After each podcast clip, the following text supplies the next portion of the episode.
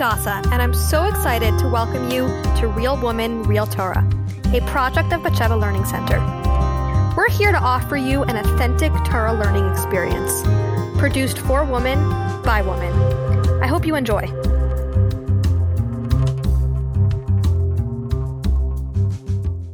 If you'd like to follow along inside the text, you can find a fully vowelized PDF of the daf at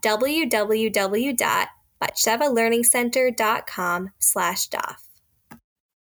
Hello, everyone. Welcome back. We are learning Daf Mem Beis today. We're going to be finishing a Perek um, and moving on to Perek Shmini.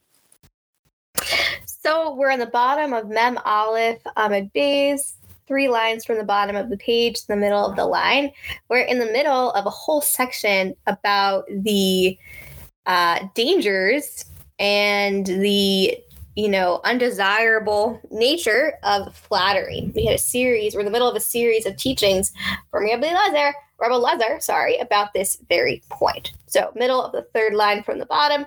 But Amar Rabbi Lazar, Rabbi Lazar said, "Kala machnif lachaverai." Anyone who flatters his friend right and you know instead of saying you know the truth and rebuking him for what he does wrong sort of tries to cover it over it right and say it more polite way saif naifo biyadai he will and then he will eventually fall into his hands vim aina naifo biyadai if he doesn't fall into his hands naifo biyad banav fall into the hands of his son vim aina naifo biyad banav naifo biyad ban banai if he doesn't fall into the hands of his son he'll fall into the hands of his grandson. So we're going to give a very interesting example. Shenemar, uh, from the pasuk of from the Nabi uh, Yirmiyahu. So just a little bit of historical context. The Jewish people are still it's the very very end of the first base of Mikdash, right before the Chorban. The king has already been the royal family has been exiled. A lot of the Kalim from the base of Mikdash have been taken. Uh, and it's a very, very uncertain time. And Yirmiyahu is basically telling the Jewish people, you know what, like you should surrender to the bat like Nebuchadnezzar, Babel. You've sinned, right? It's time to go into Galus. Uh, and don't try and fight back, right? So Yirmiyahu is all doom and gloom, saying that they're going to be punished for their sins, whereas Hananiah ben Azor was a false prophet. There were a whole bunch of false prophets who made their business by, uh, you know, telling good prophecies. And they said, don't worry, everything's going to be fine. Hashem's going to bring all the captives back and everything's going to be good, right? So who do you think people are going to listen to? The false prophets, right? Good news is always more popular. Um, anyway, so Yirmiyahu is and Hananiah are standing in front of a big crowd, and Hanania says, um, no, don't worry, everybody. You know, in two years, Hashem's going to bring back all the captives, and you know, it's all going to be good. You know, don't listen to this guy Yirmiyahu who is trying to scare you. Um, so Bayamer Yirmiyahu Hanania, so Hanania, so Yirmiyahu said to Hananiah, Amen, Kain Yasa Hashem, Yakem Hashem Esfaracha. Right, so in response, Yirmiyahu says, Yes, uh, you know, I mean, may Hashem do as you say. Like, if only Hashem will fulfill your words and bring back uh, you know, the captives and, you know, restore everything that we've lost, right? So instead of te- Yirmiyahu directly contradicting Hananiah and telling him that what he said was wrong, he kind of said it in a roundabout way, you know, kind of uh, sarcastically, or maybe not sarcastically, but sincerely wishing that that would be the case uh, and only implying that it's not true. Um, and that wasn't the right thing to do, right? At that moment, uh, Yirmiyahu was expected to stand up for what was true and tell the tell the people uh, the harsh truth, the harsh reality. And so, uh, as a punishment, what happens sometime later, by who by he who b'shar b'yamin b'sham bal b'kires ishma Uriah ben Shlemiah ben Hanan. So, uh, is traveling to the um, section of Binyamin, you know, Binyamin's uh, area in Eretz Israel, and there's a guard there, right? Because right now, at the time, there's a siege. The Kazdim or surrounding um, you know, Eretz Yisrael, and um, he's making sure that no one is going to defect. There's a guard there to make sure that no one's going to defect to the Kazdim. Now, Yirmiyahu is kind of on everybody's blacklist right now because he keeps saying, uh, "You guys have sinned. Um, you know, you're as a result, you're going to go into Galus," and he's telling them. Uh, submit to Nebuchadnezzar, submit to the kingdom of Babel, don't fight back, right? Uh, and that's viewed as basically being a traitor to the kingdom, right? So he's kind of an Everest backlist, kind of Yirmiyahu was trying to keep a low profile because, you know, he's really uh, on the run. Anyways, he's this guard at Sha'ar Binyamin sees him. Who is this guard at Sha'ar Binyamin? His name is Uriah ben Shamai ben Hananiah. He is the grandson of Hananiah, who we just met before. and Uriah, so Yis Pashas Uriah and Navi, he grabs Uriah and Navi, Lamar saying, Ela Kastim Atanaifel, you are going to defect to the Kazdim. You're defecting to our enemies. But Yamarla Uriah, Sheker, and any Naifel costume. And Uriah says, No, that's not true. That's not true at all. I'm just simply just, you know, conveying the word of Hashem.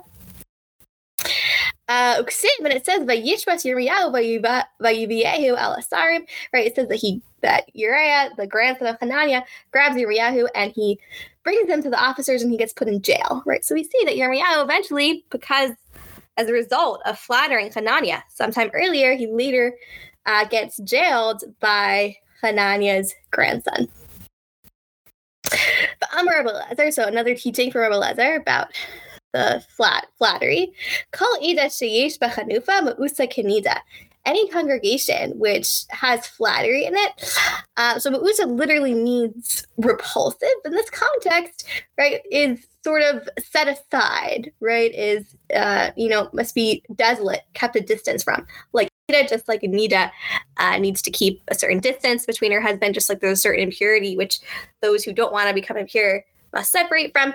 Uh, so too, uh, a nation that is, uh, you know, a community uh, which flatters uh, will similarly be abandoned. Shanamar, as it says, he adas, yeah, yeah, just like a little bit about about. uh Usa Kanita, right? Why are we using this analogy of a nida specifically? Meaning, we're, we're, clearly trying to, you know, bring an example of something which, which has tuma, um, uh, but why a nida? Um, specifically, there's many categories of tuma, right? So the Yehuda says that, you know, specifically comparing this to the tuma of nida because um, a um, uh, the, the the the tuma of nida is is a tuma which is coming from the person's body, right? Like the woman's woman herself is producing this this um, flow that is causing her to be a nida, as opposed to, let's say, a tumas mace, right? A dead body, which she would touch, it's sort of an external source of tuma that's impacting her.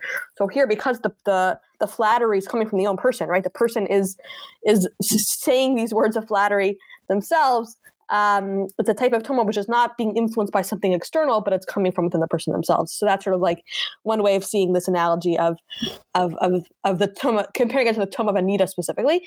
And Maharsha says, like you said, that that the the comparison here is that you know with a nida, the the woman's a woman's husband would have to distance himself from her, um, so uh, so that he won't you know they won't end up coming, you know, having any sort of contact while she's a nida. And that's similar to someone who's a flatterer. You know, we should sort of be keeping our distance from them so that we won't be influenced in any way um, by their negative behavior.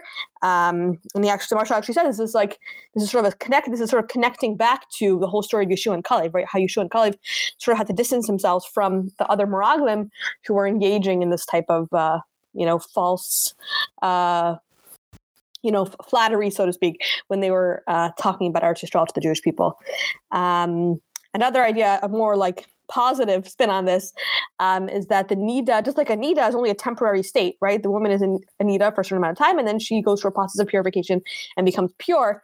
And it's saying so to hear, you know, when uh, you know when the Jewish people sin, right, they're engaging in this negative behavior. It's only temporary, and ultimately Hashem will purify them, and they're, and they're gonna they're gonna come out of that state of impurity um, eventually. And just an interesting idea that um, the Chassam Sofer says. You know, we all know the story in Bereshis, right, where Rachel, um, Rachel Imenu, is sitting on her camels, and her father Lavan comes and asks her, you know, where are my idols? right? And she says, "Oh, I can't get up because I have um, derech nashim, right? Like I meaning I, I'm I'm you know I'm having my my my menstrual cycle, and you know which seemingly seems to be she's it seems like she's she's lying, right? Because that's not that's not really why she didn't want to get up. Um, but according to this, Chassam Sofer says she's not actually lying because she's based on this Gemara, right? She's saying uh, getting up for you would be like flattery, um, flattering a rasha, and and flattery is like is like being a nida, right? Um, so that's sort of what she was trying, sort of hinting to when she said this to to Lavan. Um, wow, yeah, that's fascinating. Cool. Um, so Lezer is going to quote a pasuk which uh, supports this point. Ki adas chanaf galmud, right? A, a, community which flatters shall be desolate. Now, shekain mekarcha yam karin lenida galmuda, right? And it says it in certain um, islands, right? Faraway islands, they would call a nida uh, galmuda. That was sort of the nickname they used. My galmuda, galmuda Gamula Mebala. What is the meaning of the word Gamuda? Gamuda. It's a contraction of two words. Gamula Mebala, right? Separate uh, from her husband. And so when it says Ki Adas Chana, Galmud means a, a nation of flatterers will be like a Galmud, a nida, which is separate from her husband. But Amar Rabbi Lezer, and Rabbi Lezer says, Kal Ida Sheish Bechanufa L'Saif Gaila right? Any uh, community which has flattery will eventually be exiled. Right, as we said before, there it says that a, a community of flatterers will be uh, separate, like a nida. Um,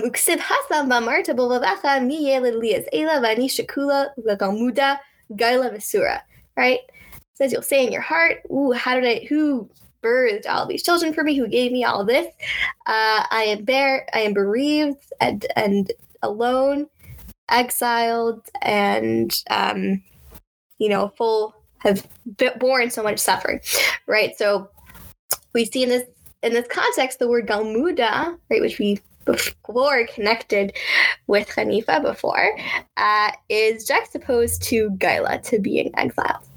Amar Rabbi Yirmiyah Bar Abba, Rabbi Yirmiyah Bar Abba said, Arba kitas in Makablas Peyashlina, there are four categories of sinners which will not uh, receive the face of the Shechina, right? They can't, the Shechina can't sort of bear to receive them, so to speak. Uh, kas leitzin, right? Those who are scoffers. Kas hanifim, those who flatter. Kas shakranim, those who lie. Kas misaber lashon those who say lashon. Um, Dichsiv, as it says, Dever Shkarim Layikan. Uh, sorry, I, I skipped a line. Kas Leitzim, Dichsiv, the category of scoffers, as it says, Mashach Yadai Es Leitzim. Right, he withdraws his hand from those who scoff. Kas Khalifim Dichsiv Kilai Lefanav Chanaf Yadai. Right, it says those who uh, flatter will not come before him. Right? Those who lies, it says, those who speak lies will not stand up before me, before my eyes.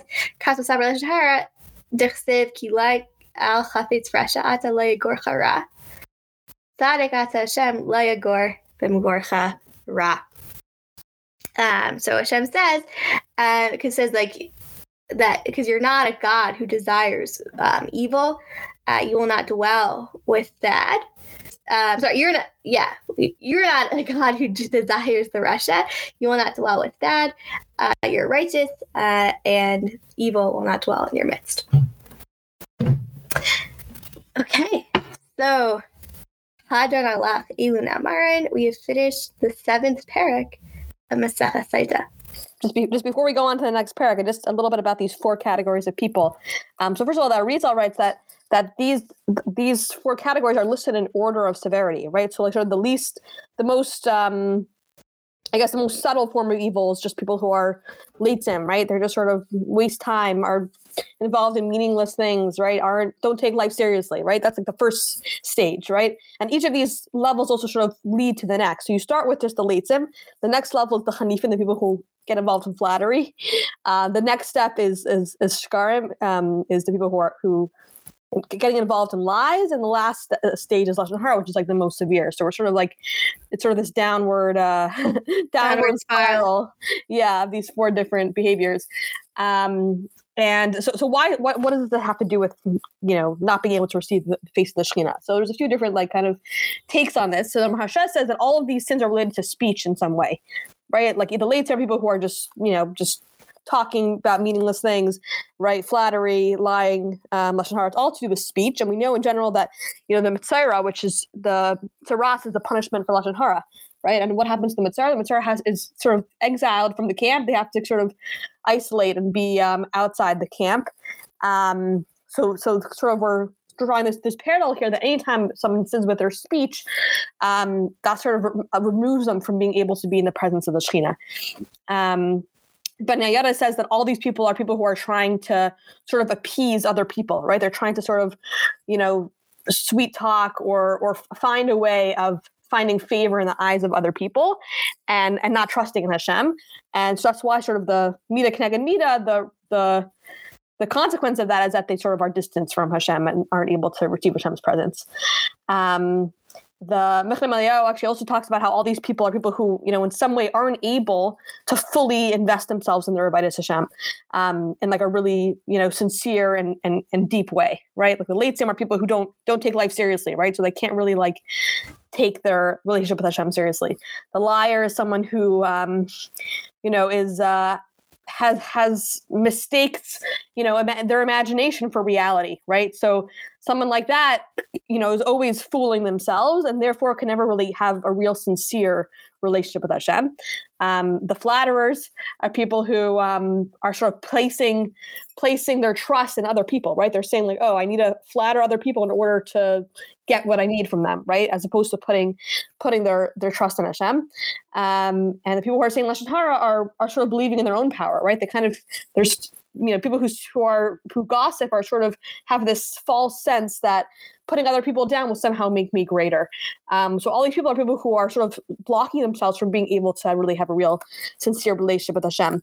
Um, and just one more idea when it says Pnei Shechina, right? These are, these are all people who can't receive the face of the Shechina. So there's a Sikha that kind of sort of mentions in passing that these could be people that you know believe in Hashem, are you know religious Jews who believe in Hashem and believe Hashem is constantly creating the world and all of that, but they don't they're not able to see the Pnei Shechina, right? Meaning they don't see you know Hashem as speaking the face of Hashem, right? They don't see Hashem as speaking directly face to face with them um, and speaking to them personally, right? And because they don't see, you know, ha- like they, although they might believe in Hashem, they don't see their relationship with Hashem as being something that's personal and directed directly towards them. That's why they can end up getting involved in all these other negative um, negative behaviors. Hmm. So just a little bit about that. Right. we finish off the parak. Right. A great uh uh, you know, finale to the seventh parak. So we're gonna start uh, the eighth parak, um, and we're now moving on to another item in the list in our Mishnah. You know, back in the day where we listed um, ceremonies which must be done or um, passages which must be read in Lashon HaKodesh in Hebrew. Uh, and the one we're going to focus on right now is the Mashuach Milchama, right? A Kayan who is specially anointed to speak to the Jewish people when they go out to war. Um, so Mashuach Milchama, so the B'shesh B'daber Ala'am, B'leshon HaKodesh Hayamadaber, when the you know, Kayan that was anointed for war would speak to the people, he would speak in Hebrew. Uh, and there's actually a script that's written in the psukim, right in Devarim, Parakhaf. There's actually the there's you know a number of psukim which actually detail exactly what uh, he should say. Shanamar, as it says, right? It says when you get close, draw close to the battlefield, the kain shall approach, right? What does it mean the kain? What's the kain, right? The kain implies a kain that is, you know, it's a definite article, right? So it's a kain which is, you know, a specific one. So that kind of that's the kind which is appointed for war. Uh, but V'daber ela'am, he should speak to the people. Lashon HaKodesh. The words V'daber somehow indicate Lashon HaKodesh. We'll unpack that more in the Gemara.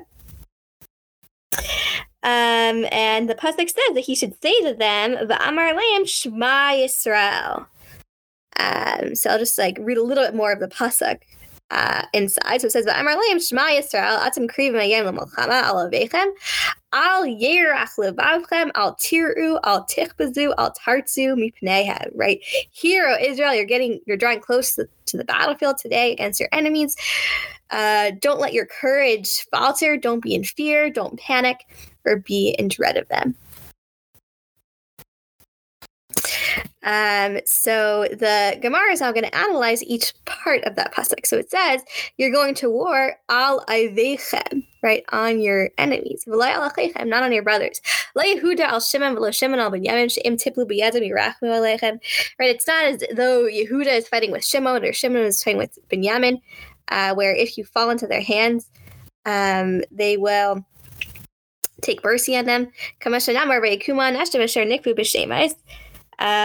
והחזיקו בשביה כל מהרמיהם, הלבישו מן השאול וילבישו מן אילם ויחילם וישכם ויסכם וינעלם בחברם בכל קישל ויביאם יריחה עיר תמרם אצל אחיהם וישובו שומרון. So it says, this is actually in the context, there was a war between the northern kingdom uh, of Israel and the kingdom of Yehuda. And actually, the kingdom of Israel had struck, had won right, and taken some 2,000 captives from Yehuda.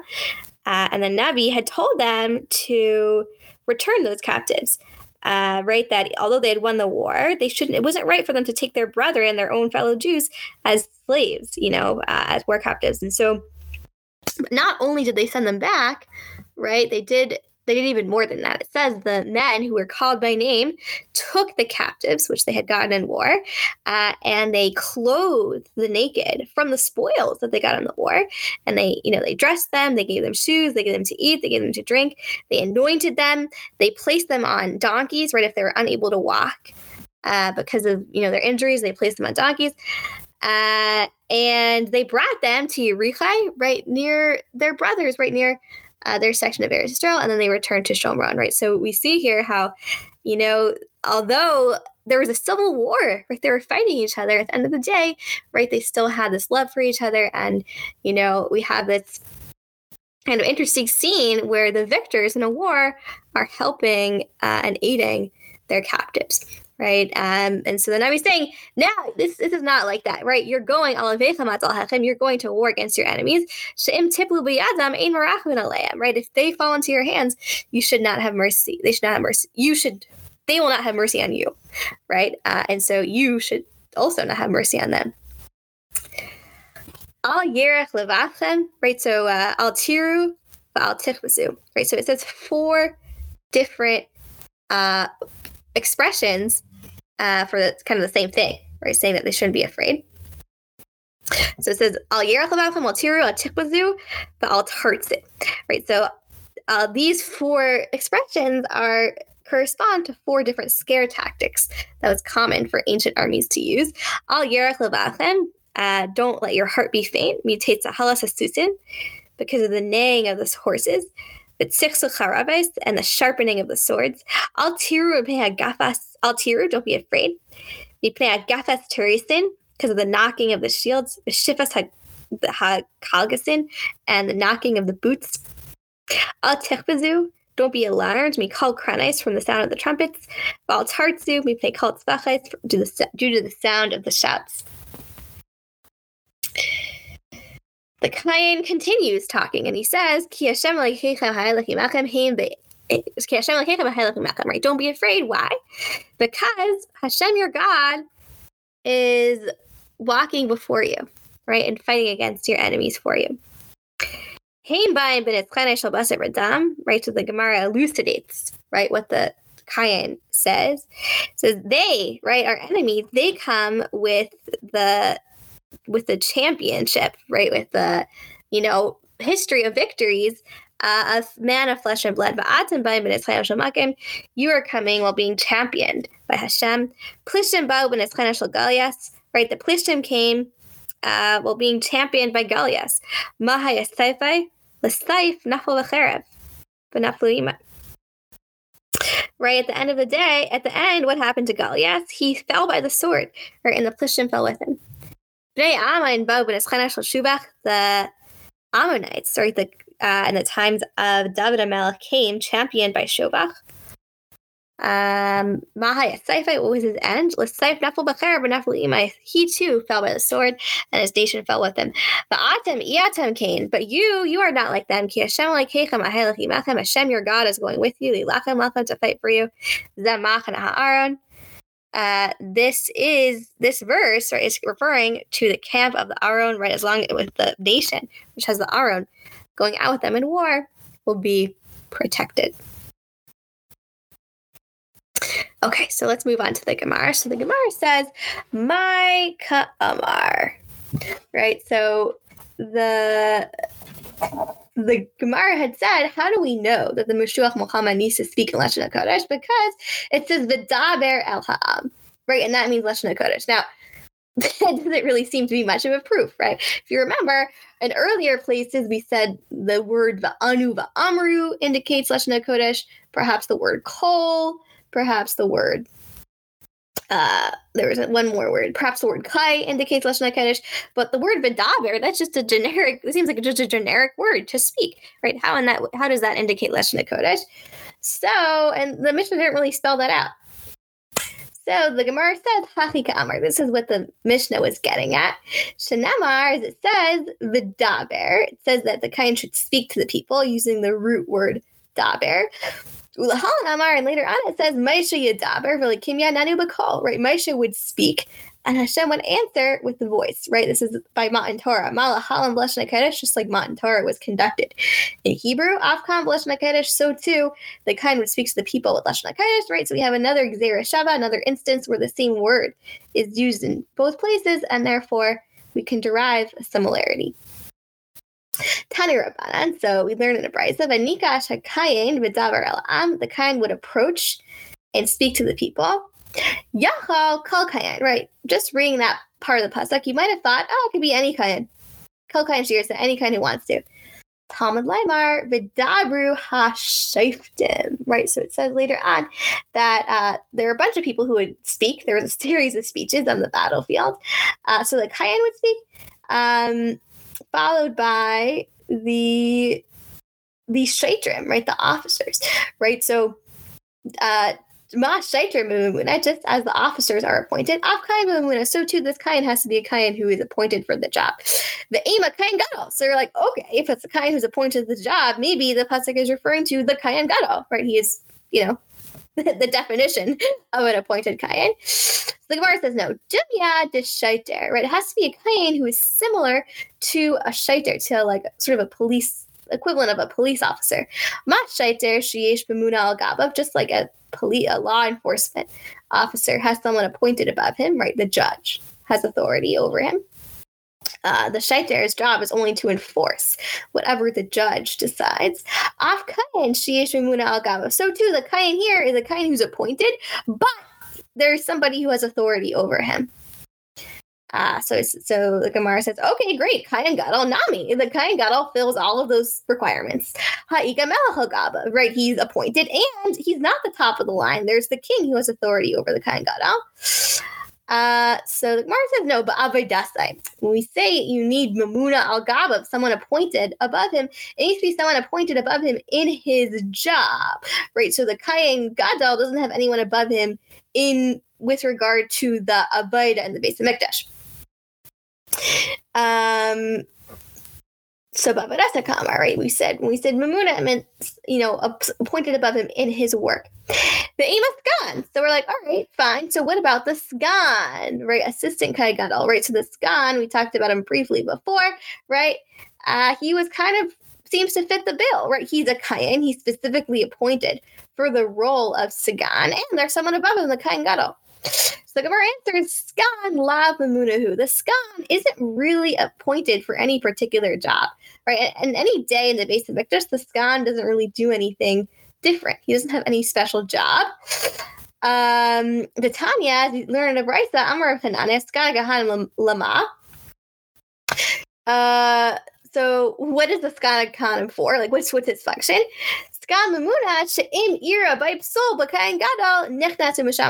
Right? The Skan is just there as a backup that if there's any uh, the kind is disqualified, the kind Gadol is disqualified for any reason, right? Like say he becomes Tame and he can't serve in the base of Mikdash that day, then the Sgan goes and serves instead of him. But so that's not really a, a, job. That's just he's a backup. If he needs to, he can fill in for the kind's job, but he doesn't have an official role, right? So therefore, um, because the skan doesn't fit the bill for what we need in the pasuk, it must be that there's another kain, not the kain gadol, not the skan, who is appointed for the express purpose of making this speech. But Amar Leim Shema Yisrael. So the Mishnah had said that the Kayin um, says, this gives the speech, and he starts the speech with the words Shema Yisrael. Listen, O Israel. My Shema Yisrael. Right. So why why does he start with that language? It's an interesting uh, introduction, right? Shema Yisrael. So Amr Rabbi Yochanan, uh, Mishum Rabbi Shimon Bar Yochai, Rabbi Yochanan said in the name of Rabbi Shimon Bar Yochai, Amr HaKadosh Baruch Hu, Hashem says to them, the Yisrael, to the Jewish people, Afilu like Yamtem el Kriyashma Shahar Sa'arbis, Iyad Tanitzarim Biyadam, even if you only have the mitzvah, uh, the merit of the mitzvah of saying Shema morning and night, you will not be delivered into their hands just a short idea about that. Why why Shema specifically and not anything else, not any other mitzvah, right? Um, so the Shem Shmuel has two really nice ideas. One is that you know Shema saying the saying the words of Shema is all about Kabbalas Ol Malchus Shemayim, right? Receiving the yoke of heaven, and and it's sort of this this this commitment that the Jew has that's higher than than seichel, like higher than intellect. It's not it's not a rational commitment, but it's just this this sort of surrender, something that's beyond us. And he says that's sort of the uniqueness of the Jewish nation that their relationship with Hashem, or or the reason why they they'll behave in a moral way, is not just based on their under their logical, rational understanding, like the other nations might be, but we have this relationship with Hashem which sort of transcend our our rationality, and that's what gives us this unique schus to be able to be victorious. Um, and the second idea is that when we say Shema Yisrael, we, we say Shema Yisrael, which is about Kabbalah Salah, right, accepting the yoke of heaven. But the next pasuk is V'ahavta, right? You should love Hashem, which is this very sort of almost paradoxical um, um, paradoxical like relationship where on the one hand we have this like commitment to Hashem, accepting accepting the yoga of heaven, which normally would seem to be something which is burdensome, right? Like you can you can commit to something that you aren't, you know, you don't understand, but it's not gonna you're not gonna necessarily gonna have like a love or an appreciation or a joy that comes with that. But what's unique about the relationship that the Jewish people have with Hashem is that even when we have Kabbalas Ol, even when we're accepting the yoke of heaven, it's not with this heaviness and this and this sense of burden, but it's it comes from this place of joy and love that we're able to fulfill Hashem's will, um, even if it's not something that we can understand or relate to. Um, so that's the second sort of an explanation of what what's unique about um, how Shema Yisrael represents the uniqueness of the Jewish nation that makes them merit um, Hashem's help in war. Hmm. Wow, that's so powerful. So the Kayet, right, the Mishnah had continued uh, describing, you know, relaying the words that that the Mashuach Milchama would say. Uh, the Mishnah said, Al Yerich Levavchem Al Tiru, right? He would tell them not to be afraid, not to falter. So Tanu Rabbanan, our sages have taught, Pamai Midamarimam. In truth, the Mashuach Milchama would make two speeches. He would speak to the troops twice. Achas Bisfar, one time at the border, but Achas Bamukama, one time on the actual battlefield. So Basfar Weimer, what did he what would he say on the on the um, battlefield? So Shimu Divri Marche Hamilchama, right? So he would he would say, you know, t- speak to those who are kind of the in charge for the generals in charge of the war, uh, and kind of consider and select those who are fit to fight in battle. Uh, right? And he also tells all of those who are exempt from army duty to go back home. Right, we're going to talk later about what these ex- exemptions are, right? But for example, someone who just got married, right? Someone who just had a new, you know, dedicated a new house, right? So he tells all the people who need to go to go. Sorry, yeah, the chizru. I just to broke up, break up the um the line properly. So Shimu Dibre Marchem he tells the generals, right, to you know what they need to know to select someone who's fit for battle. Uh, the chizru, and he also tells those who need to return to return. Bamilchama, during the war at the battlefield, Mahu Aimer, what does he say? Al Yerich al Right, that's when he says, Don't be afraid, etc., in all these four different ways. And this Braisa is going to say something similar to what we saw in the Mishnah. Right, these four expressions are correspond to the four you know practices that these uh, Gentile nations would use as scare tactics. So Magifin, they clash their weapons. Marian, they blast horns. Spachen, they shout Barimson, and they trample their horses. So the Mishnah had uh, had said after that, Plishtim Goliath, right? The Plishtim came with the victory of Goliath, etc. So now we're going to go on uh, for a little bit uh, talking about Galias. So Galias, Amar Rabbi Yochanan. So Rabbi Yochanan said, Galias, what's the, what is, um, what's the meaning behind Goliath's name? Or this happens a lot uh, in the Gemara. We, we say the names in Tanakh don't aren't just names; they often symbolize something about the character or the background uh, of the person.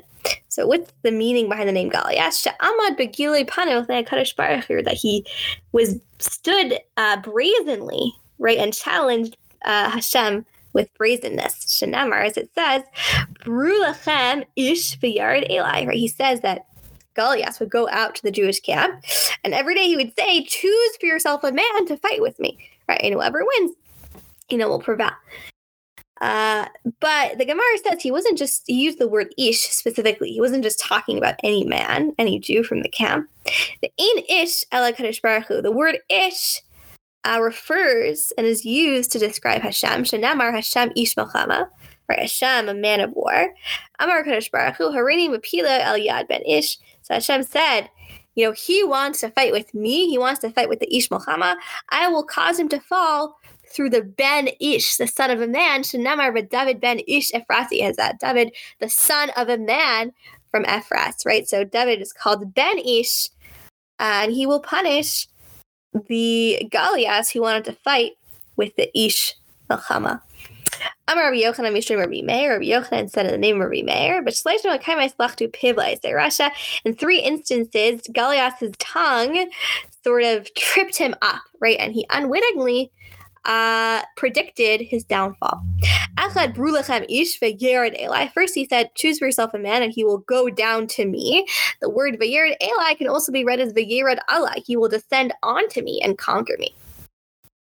Another time, im iti if he's able to fight with me and kill me, right? So if you just read that word, it could be read to say, if he will be fight me and he will kill me, right? In other words, predicting his downfall.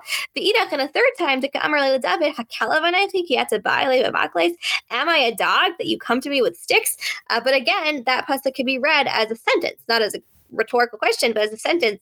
I am a dog who you should come to with sticks. Mark says, hey, wait a second. you know, if you read, fine, you can read all the pasuk in this way in sort of a literal, very literal sense. Um, but then you could say the same thing about David. David Nami, right? Like David also said to him a similar type of expression. Right? You're going to come to me with a sword, with a javelin and a spear. Um, so right so i mean you could also read that as saying as david sort of predicting that you know he'll be he'll be uh, conquered so Gemara says no. Hadar Amarle. Right afterwards, like David Hamelech immediately follows up that statement with Banochi by Hashem Hashem Tzvaka. So like Israel, Marcus Israel Shacharata. But I come in the name of Hashem, uh, the Lord of hosts, the God of the armies of Israel, which you have taunted. Uh, right, so David Hamelech, you know, only said the first part of his sentence in order so that he could glorify the name of Hashem uh, and and say and show that you know his power is stronger than any physical weapon.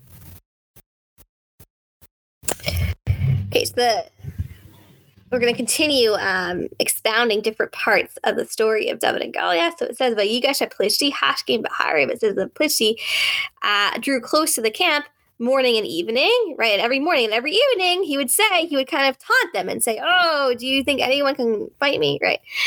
Uh, so Amar Rabbi Yochanan, Rabbi Yochanan said he picks up on the fact that it says Hashgain Vahari, which is an interesting choice of words, uh, every morning and every evening. Why would he specifically come at those times? So Rabbi Yochanan said, in order to uh, prevent them from saying Kriyashma at morning and at night, right? He was interrupting them right during that time, right? Kind of reminiscent actually what we said before, right? Uh, just on the bottom of the previous Amud, uh, that just the merit of saying Kriya right, would protect, be sufficient to protect the Jews in battle. So, along those lines, right, it would make sense that Goliath was specifically trying to attack and prevent the performance and the fulfillment of that very mitzvah.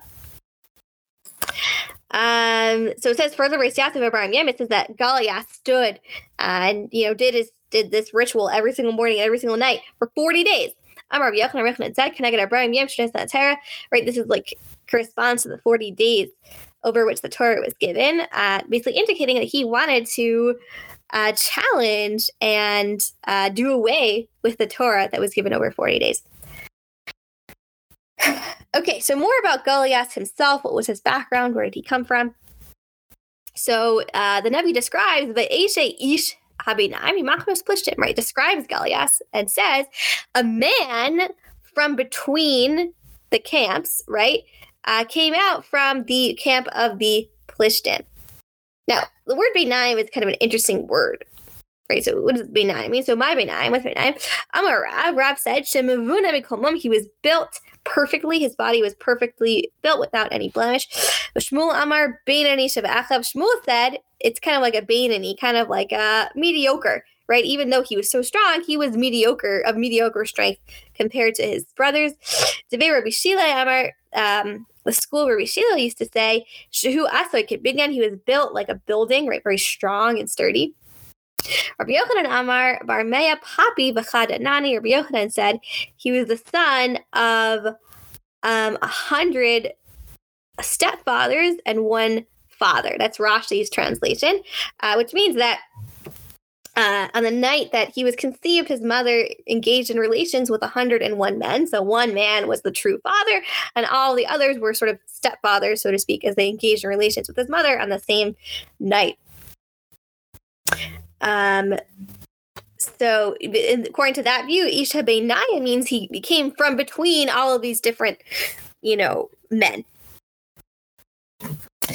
Uh, the Goliath Shmai Migas, right? So that verse, which that same pasuk which introduces us to Goliath says, right? This man came out from the camp of the Plishtim. His name was Goliath, and he was from Gas.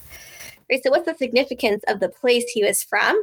Gas. So Tani Rabbi Yosef Shakol Dashin as Gas is because everyone would thresh his mother like a wine press, uh, indicating she was very promiscuous. Ksiv uh, Ma'arais, the Karina and Ma'araches. And it says further that Goliath came from the Ma'aros uh, of the Plishtim, right? The caves of the Plishtim. Uh, that's how it's written. Uh, but as happens with many words in Tanakh, there's a way that it's written, and there's a tradition of how the word should be read. So the ksiv, the way it's written, is ma'aros. The karina, and the tradition of how it should be read, is ma'arachos. Uh, ma'arachos meaning the ranks. Um, so ma'arachos seems to be the most, uh, you know, kind of literal description, right? He came from the ranks of the Plishtim. So, what is the meaning of the word Ma'aros, cave? So, Tani Rabbi Yosef, Rabbi Yosef taught, Shakal Ha'aru Be'imai. The word Ma'aros comes from the word of Hara, meaning to penetrate, uh, which means that everyone penetrated uh, his mother, uh, indicating kind of along the lines of what we said before, that she was with many men. Ksiv Harafa, Uksiv Arpa. So it's written in Shmuel that Goliath's mother was Harafa. Uh, and in Rus, it actually says that her name was Orpa, right? We know that Orpa was actually the father of Goliath, which kind of makes it interesting, right? David and Goliath are sort of distant cousins, right? When they're and they're fighting against each other. So Rav and Shmuel. So Rav and Shmuel differ uh, about what her real name was, right? Was her real name Harafa or was her real name Orpah? So Chad Amar Harafa Shema, one says her name was Harafa, but Lama Niksha Lama Nikra Shema Arpa. So why was her name called Orpa? Orpa was just a nickname, sort of describing her personality. She called Orpa Naisa Mechara because everyone would engage, everyone would come at her uh, from behind, i.e., engaging in relations with her. Chad Amar Arpa Shema, and another one says that her real name was Arpa, and Harafa is the nickname, right? Lama Nikra Shema Harafa. Why was she called Harafa? She called Dash and Aisha Karifais. Everyone would thrash her like groats, uh, right? Basically along the same lines, right? She was with many men. Um, and we're now going to bring two psukim, which prove that the word harafa, harifais, means groats. So b'chinu aimer b'tichach ha'isha b'tifar shemesach al play be'er b'tishdach alah harifais. It says that woman took. Uh, it's actually when David is fighting against Absalom. There's two spies that were fleeing Absalom and trying to bring a message to David's side, right? Uh, and they hide in this woman's house. And it says, How did this woman hide them? This woman took uh, a covering uh, and covered. They, she hid them in a well, and she took a covering and placed it over the mouth of the well, and then she spread groats on top of the covering. Uh, to hide them, right? So the pasuk uses the word harifais, meaning groats. V'bais ema mehacha, and if you want, I actually have another pasuk, right? The Gemara has another pasuk which uh, uses the word in that way. It says im sekashesh es eval b'machdesh b'sech harifais bali. Though you crush a fool with a mortar or with a pestle among groats, right? So again, harifos here means groats. Okay, so continue our discussion of Goliath. So the S arbas ela yuldu harafa bagas. Vayiplu viyad David uviyad. Sorry, I just lost the place. Vayiplu viyad David uviyad abde. Um, so it says these four were born to Harafa and Gas, and they fell in the hands of David and by the hands of the, ser- the servants. Um, so right, so it says so. Mine and who who are these four children of Harafa? So Amarav, Amarav Chisda, Chisda said Saf Umadain Goliath the Yishbi ben Naiv. Right, Saf Madain Goliath and Yishbi, uh, who was fought with, who David fought with in Yiplu David Abdai, and so they fell into the hands of David and his servants. So why, right? What was why? Why did they were they punished in this way? So tishak right? So it says that Orpa kissed her her mother-in-law goodbye, right, and then just went on her way. Uh, but Ruth, but Ruth uh, stuck to her, right, stuck by her side. Amar Rabbi Yitzchak, Rabbi Yitzchak said, Amar Kadosh Baruch Hu Hashem said at that moment, Yavayu b'nei hanashuka, yiplu b'yad b'nei hadavuka right, made the sons of the one who kissed her mother-in-law but didn't really stick stick with her fall into the hands of the descendants of the Devuka, the one who stuck with her. Darash Rava, Rava taught.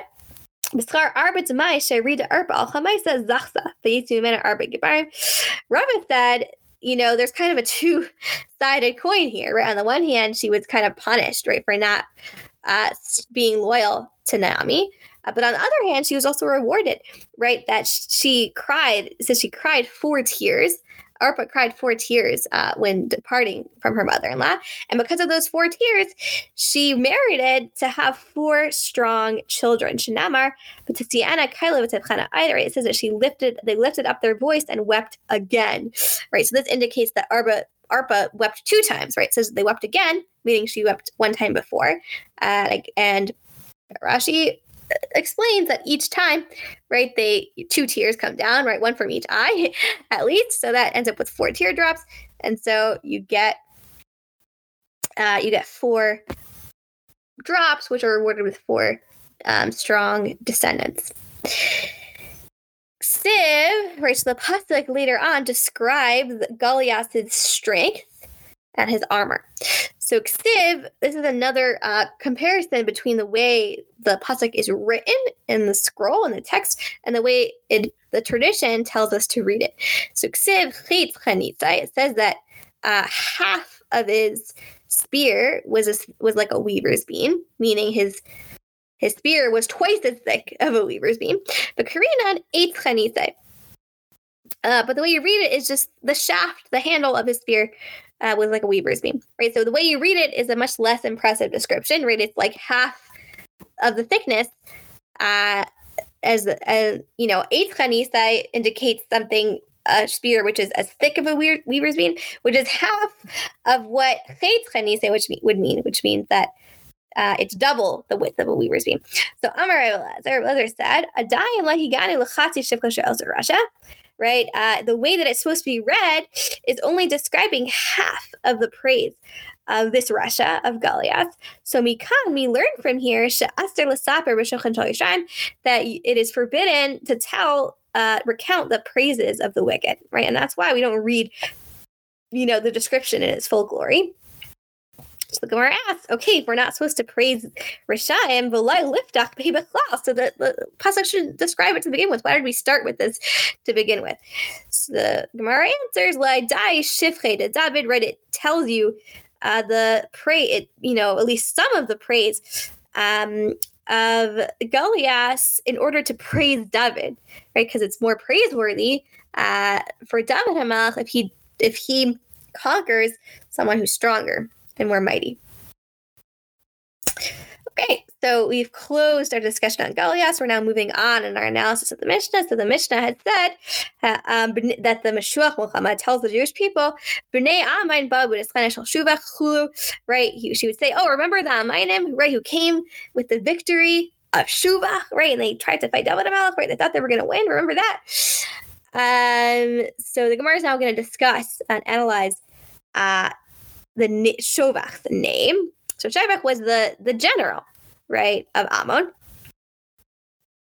Uh, and interestingly enough, Stiv Shuvach, right, when when his name is written in Shmuel Beis, it's written as Shovach. Uh, and Uksiv Shaifach, and it's also written when it's in Divrei Yamin, it's written as Shaifach. So Rabu Shmuel, Rab and Shmuel disagree uh, about which name is the real name. Chad Amar Shaifach Shmai. One says Shaifach is his real name, but Shmai Shaifach. So why was his why is his name also why is he also referred to as Shaibach? So Shaibach is just a nickname, right, describing him. Sha'athak is Shaibach because he was built like a dovecote, right, very tall and very strong. Chad Aimer Shaivach Shemaim. Uh, and the other says, no, Shaivach was his real name. And Shaifach is the nickname. Velama Nikra Shemai Shaifach. Why was his why was he called Shaifach? Shakala Raya Isash Nishbach Lefanaf Kitan that ever anyone who would see him would become so frightened and afraid of his strength that they would just spill before him like a jug. Uh, the Gemara records a machlekes um, about you know, the strength of the forces of Nebuchadnezzar. It's not directly related to what we're saying now, but it's also a dispute between Rab and Shmuel, which is why we're mentioning it here. So Gemara says, Ashpasai, the pasuk in Yirmiyahu says, rather, Ashpasai could cover uh, Pasuach Kulam Gubarim Rab. Right? It says their quiver is like an open grave, uh, and they're all very mighty. So Rabbi Shmuel, Rabbi Shmuel disagree. But Amrila, Rabbi Ami, Rabbi Asi. Some say this disagreement was actually between Rabbi Ami and Rabbi Asi. Chad Amar, one says, Bashash is Zarkin Chait at the moment that they throw a spear. I sin ashbasais ashbasais shachalalim. They make heaps and heaps of corpses, right? Um, they're commenting on the word ashbasai, which is an interesting word. It means um, an arrow, right? But it's just an unusual word. So that's why the Rabbi Ami Rabbi Asi or Rabbi Shmuel are darshaning, right, are explaining the meaning of this word. So they're saying, you know, as soon as they throw a spear, it creates ashpasais, piles of corpses. Right, and you might think, oh, they're just skilled at warfare, but they're not actually strong. Talmud Leimer. So therefore, it says the pasuk tells you, no, they were all very mighty, right? They're also very physically strong. Ashpasais uh, The other says the reason it uses the word ashpata is because when they attend to their needs or when they go to the bathroom, they make piles and piles of waste. And perhaps you can say they're simply ill, they have a stomach illness. Um, Talmud Lemar Kulam Gavarim, right? So that's why the Pasuk says they're all very mighty. The reason why they excrete so much is because they're just very large men.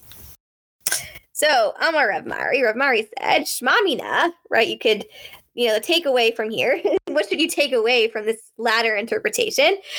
Uh, hai montage zibli, file my ayam, right? We, you know, we mentioned here that if if you generally, if somebody has a lot of waste, uh, you know, excretes a lot of waste, then that is indicative of an an, an illness in the intestines. Uh, so the Gemara asked Lamai Nafkamina, right? What was, you know, why did Rav Mari say this, right? What was the practical uh, difference there, you know, application of this teaching? So our answers, it's you know, very simple, very straightforward. Litrich benafshe, right? So that a person should know if you suffer these symptoms, you should get medical help, right? And you should attend to the illness. okay, so one final medical, uh, medical advice in here. Exactly, right? Um, okay, so one final uh, disagreement between Rabbi Ami and Rabbi. Uh, so it's so the pasuk in Mishlei says the aga belev ish yaschena. Right, if the, a person has a worry in his heart, yaschena. Right, so there's two different interpretations of the word yaschena. Rabbi Ami and Rabbi Asi chad amar uh, yaschena midadai. One says he should push it and force it out of his mind. Amar, the other says kind of the opposite. Yasichena and he should speak about it to others. So this this this uh, this final teaching here. Um, first of all, the commentators explain it's not necessarily a disagreement, and you could say that um, you know you should try to just push it out of your mind, which is sort of just showing, sort of demonstrating a trust in Hashem that I'm not going to be concerned about you know whatever is going on in my life. Um, but if you can't, then the advice is to try to talk it out with other people to, as a way of, you know, allowing you to being able to really sort of let go of that of that worry and concern. Um, it's interesting. There's there's you know the famous mimer Hechaltu, which talks about um, mimer in general is about you know unity and and you know developing developing a certain sense of unity and closeness with other people. And there's one the tenth parak talks about um, sort of the advantages of being able to talk out your your concerns and really your your struggles in your service of Hashem with other people, and how we're never really able to fully you know um, develop ourselves as people um, without the help of the people around us. So one of the things it talks about is how when it sort of lists a bunch of advantages to talking out your spiritual struggles with other people, and actually quotes this Gemara, right, that says, um, you see, you should talk it out with other people. And it says, just like, you know, psychologically, when you have you know just any concern any any you know struggle or, or pain that you're going through that's on your mind um, you know, when you talk it out with another person, then in the moment that you talk about it, it's much more painful, right? Like when something's on your mind, being able to, to, to talk it out sort of brings out all of the emotion and it makes the emotions much more intense than they were before. Um, but once you finish talking it out, then it sort of relieves that that pain and it's sort of it, it it's sort of like a it's, it's soothing in a way, right? It sort of allows you to sort of feel relieved from what was on your heart. Um, and a lot of the commentaries discuss this, right? The, the, the advice here is sort of telling you that when you talk something out, it, it, it allows you to sort of feel comforted, right? And feel relieved of that the intense emotions that you had. And he says the same, same thing is true spiritually, right? When a person has a certain spiritual struggle or a flaw that they're struggling with, um, it's important to be able to talk out struggles with other people because at the time that you talk about it, it, it, it might feel very painful, right? It might feel very like like difficult and harsh to be able to have to like talk out the things that you're you know the, the the, flaws that you have but ultimately that process of talking it out is what actually allows you to sort of be cleansed um, of that of that um, struggle because the process of, of sort of bringing up the pain that you have about the fact that you're struggling with that flaw um, is sort of a cleansing process in itself and allows you to rectify it and move on and sort of you know make positive resolu- resolutions for the future. Um, just just one more idea about this just one sort of uh, sort of a twist on, on those words that you say doesn't mean to talk out your concerns with other people, but could also mean um, to, to daven for other people, right? Siach, to talk in words of davening, to pray for other people, because the, the I guess the best sort of um, advice to someone who's going through their own pain is to be able to identify with someone else's pain and daven for them. Um, and that ultimately will sort of end up resolving their own their own concerns as well. All right. Wow. okay. What a great way to end off. Yes. and we will pick up tomorrow with uh, the next stop.